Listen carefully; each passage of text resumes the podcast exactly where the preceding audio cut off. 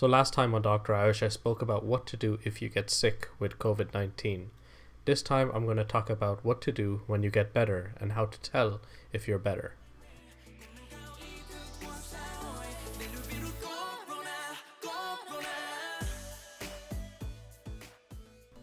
So as I mentioned before, if you get sick with COVID nineteen, the answer is home isolation and supportive care until the illness goes away. The C D C say you can stop home isolation if three of the following conditions are met.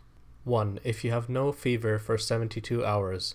That means full three days of no fever and no medication like Tylenol that reduces your fever.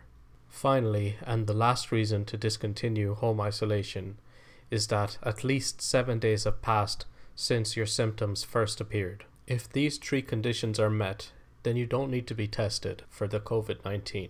It is also advised that people who have been in contact with someone who suffered from the coronavirus or COVID nineteen should also self-isolate for at least fourteen days. This is because while you may not feel unwell now, it could take fourteen days for the virus to incubate and then to start showing symptoms. Really, some doctors speculate the incubation period may even be longer than fourteen days. Regardless, it's important that we follow proper protocols in order to do our part in protecting everyone else.